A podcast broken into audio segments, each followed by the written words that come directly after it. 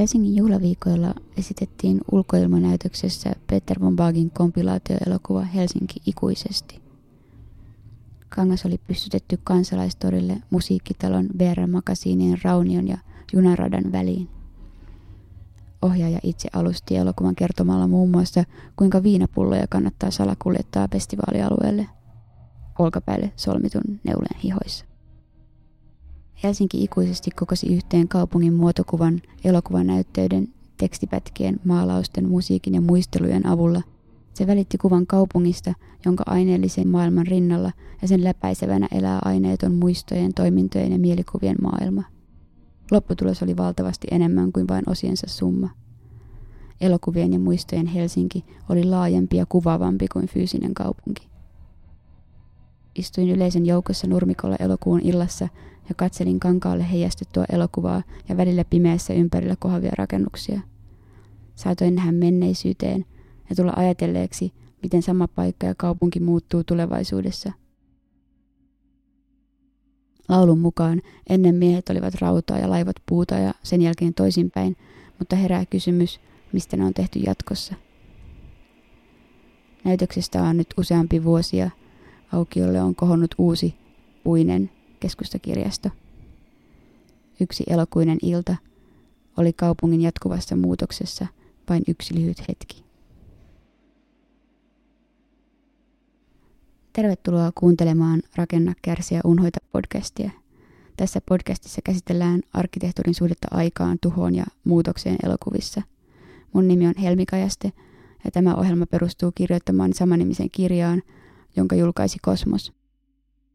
Kirjan ja tämän podcastin tekemistä on tukenut Taiteen edistämiskeskus. Lämmin kiitos siitä. Tämä podcast-sarja tai kuunnelma sisältää kirjassa olevia juttuja, mutta myös elokuvia ja huomioita, jotka rajautuu kirjan ulkopuolelle. Tämän viimeisen jakson nimi on Tyhjyys. Pistin ton Helsinki ikuisesti muiston tuohon alkuun, koska jännää ajatella, mitä paikoissa oli ennen, kun niihin rakennettiin. Joskus siinä oli niin sanotusti tyhjää. Monelle länsimaalaiselle katsojalle Yasuhiro Osun elokuvat on jotain ihmeellistä. Hänen elokuvissaan sääntöjä ei rikota, vaan säännöt ovat toiset kuin mihin olemme tottuneet. Paul Schrader on kirjoittanut, että Osun elokuvissa näkyy sen perinteistä nouseva tyhjyyden teema. Tyhjyys, hiljaisuus ja pysähtyneisyys ovat positiivisia asioita, ja ne ilmettävät poissaolon sijaan läsnäoloa. Osu ohjaa hiljaisuutta ja tyhjyyttä, jotka ovat elokuvien aktiivisia osia. Toisin kuin länsimaisissa elokuvissa, dialogi antaa merkityksen hiljaisuudelle, eikä toisinpäin. Kun ihmiset poistuvat Osun elokuvissa tilasta, kamera jää hetkeksi kuvaamaan tyhjää huonetta. Pelkkää huonetta saatetaan näyttää jopa 10 sekuntia ennen leikkausta. Vaikuttaa siltä, että tyhjä huone jää yksin. Syntyy vaikutelma tilasta, olosuhteista ja ajasta, jotka ovat riippumattomia ihmisten toiminnasta. Lopulta kaikki hetket voivat mahdollisesti olla yhtä tärkeitä ja kaikki kokemukset yhtä hetkellisiä. Tyhjyys ja tyhjä tila on arkkitehtuurissakin keskeinen sommitteluelementti. Helsingissä yksi klassikkorakennus on laajennusosa Gunnar Tauscherin 20-luvulla suunnittelemaan vaaleanpunaiseen työväenopistoon. Sen valkoisen laajennusosan 50-luvulla suunnitteli Aulis Blumsted. Vanha ja uusi osa on tosi erilaisia, mutta näitä usein esitellään erityylisinä, mutta onnistuneena laajennuksena – Blomstedt oli Suomessa harvinainen teoriajamppa, joka poimi vanhasta rakennuksesta mittoja ja loi niistä moduulijärjestelmän laajennusta varten.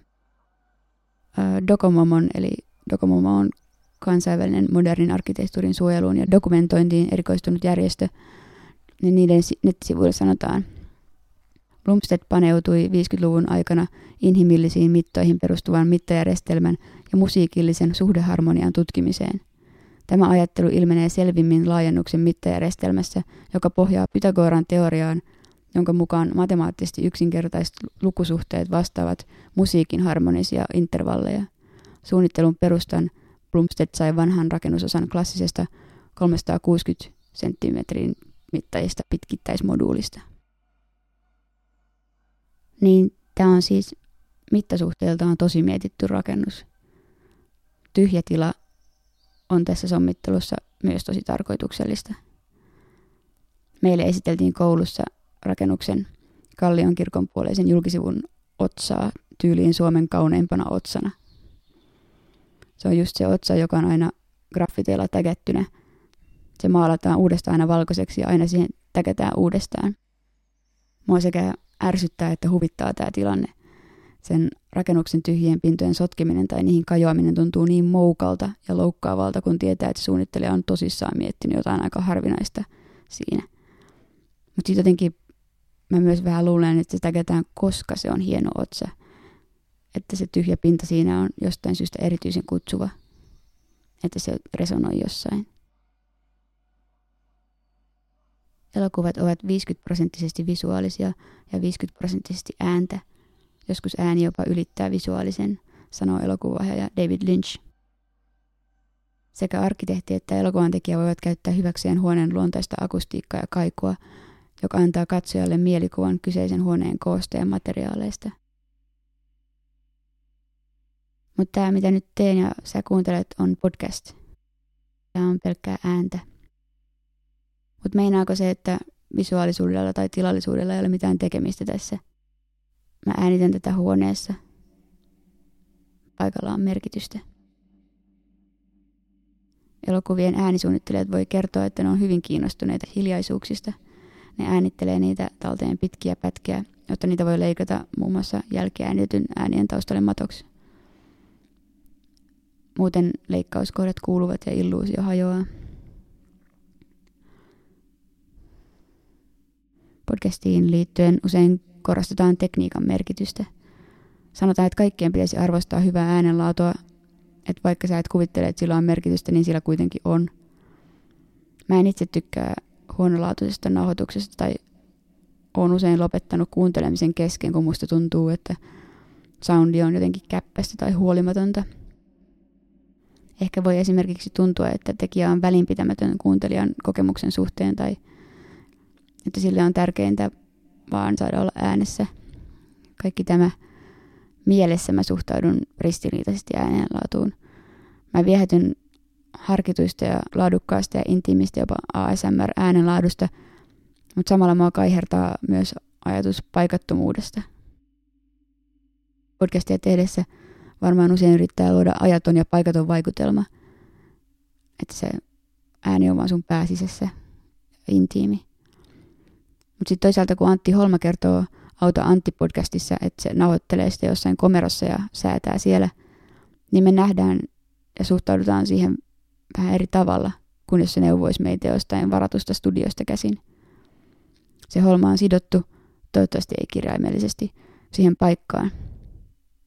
Mä ainakin kuvittelen siihen sen tilanteen ja myös sen yksinäisyyden, mitä tuntee asuessaan ulkomailla. Holma neuvoo meitä sieltä komerosta ja siksi se toimii. Että osaksi on julkis ja osaksi on hassu mies komerossa. Tulee mieleen säveltäjä Alvin Lucierin te- ääniteos I am sitting in a room vuodelta 69, jossa se toi niin sanotusti huoneen oman äänen esille. Teoksessa Lucier nauhoittaa katkelman omaa puhettaan ollen huoneen sisällä ja sitten toistaa sen nauhoituksen takas huoneeseen ja nauhoittaa sen taas. Se toistaa katkelman uusia nauhoituksia niin kauan, kunnes huoneen ominaisresonanssi taajuudet on vahvistunut ja peittää sen lausujan sanat. Se huone soi kuinka paljon tilalla voi olla merkitystä. Mitä kaikkea huoneen ominaisella äänellä voisi tehdä elokuvassa tai podcastissa tai arkkitehtuurissa. Tämä horina näennäisesti harhaantuu aika paljon arkkitehtuuria elokuvan aiheesta, mutta mitä sitten? Niin kuin Holma sanoisi, niin tämä on, tämä on mun podcast. Mutta sitten lopulta mun mielestä ei oikeastaan harhaannuttu kauheasti. Mun kirjassa ja tässä podcastissa on myös paljolti kyse eri medioiden mahdollisuuksista, mitä asioita pystyy ilmaisemaan milläkin medialla, mitkä erikoisominaisuudet eri välineissä tekee asiat mahdolliseksi. mikä on mahdollista arkkitehtuurissa, mutta ei elokuvassa ja toisinpäin. Miksi tehdä nimenomaan kirja tai podcast? Näissä kahdessa vikassa on semmoinen intiimi ja yksityinen fiilis, josta mä pidän ja joka mua kiinnostaa. Niitä voi mietiskellä oman pään sisässä ja itsekseen salaisesti ihmisten keskellä. Koomikkopari Hugh Laurin ja Stephen Fryn komediasarjassa A Bit of Ryan Laurie on sketsi, jossa kesken neuvottelun ihmiset poistuu neuvotteluhuoneesta ja huone jää tyhjäksi. Hetken hiljallisuuden jälkeen kuvan alaosaan ilmestyy teksti, joka pyytää anteeksi, että joudumme hetken odottelemaan. Se tekstitys arvelee, että hahmot kyllä palaa kohta ja sketsi voi jatkua. Mutta ajankuluksi se tekstitys pohdiskelee, että oikeastaan hassua, että näin ei käy useamminkin. Huoneethan on enimmäkseen tyhjiä. Toisin kuin tässä sketsissä, valtavirta-elokuvien tila rakentuu yleensä henkilöiden ja niiden toiminnan varaan. Kun henkilöhahmo astuu ulos huoneen ovesta, niin kuva leikataan uuteen, jossa näytetään sen liike seuraavassa tilassa. Katsoja pysyy tapahtumissa sujuvasti mukana, kun kuva katkaistaan keskeltä liikettä ja liitetään se toiseen. Katsoja liikkuu henkilöhahmojen mukana. Mutta on myös olemassa esimerkkejä toisenlaisesta kuvauksesta, joka johtaa muutokseen koko elokuvan tunnelmassa ja sen arvomaailmassa. Osu rikkoo elokuvissaan monia perinteisen kuvauksen sääntöjä, luoden omalaisensa tila- ja aikakäsityksen. Et kun tähän asti on kuvattu ihmisten ehdoilla, mutta kun ihmiset poistuu tilasta, niin se jää kuvaamaan sitä tyhjää huonetta.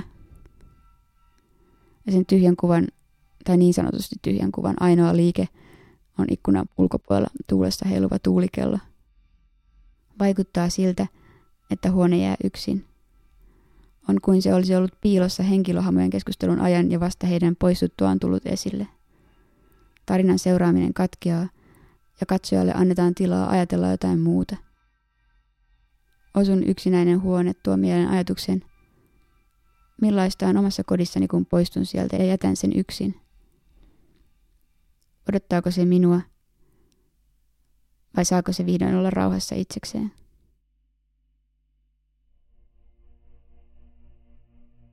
Tähän jaksoon päättyy tämä podcast-sarja. Toivottavasti olette tykännyt ja kiitos, että kuuntelitte. Mun kirjan Rakenna, kärsi ja unhoita julkaisi Kosmos. Moi moi ja kaikkea hyvää.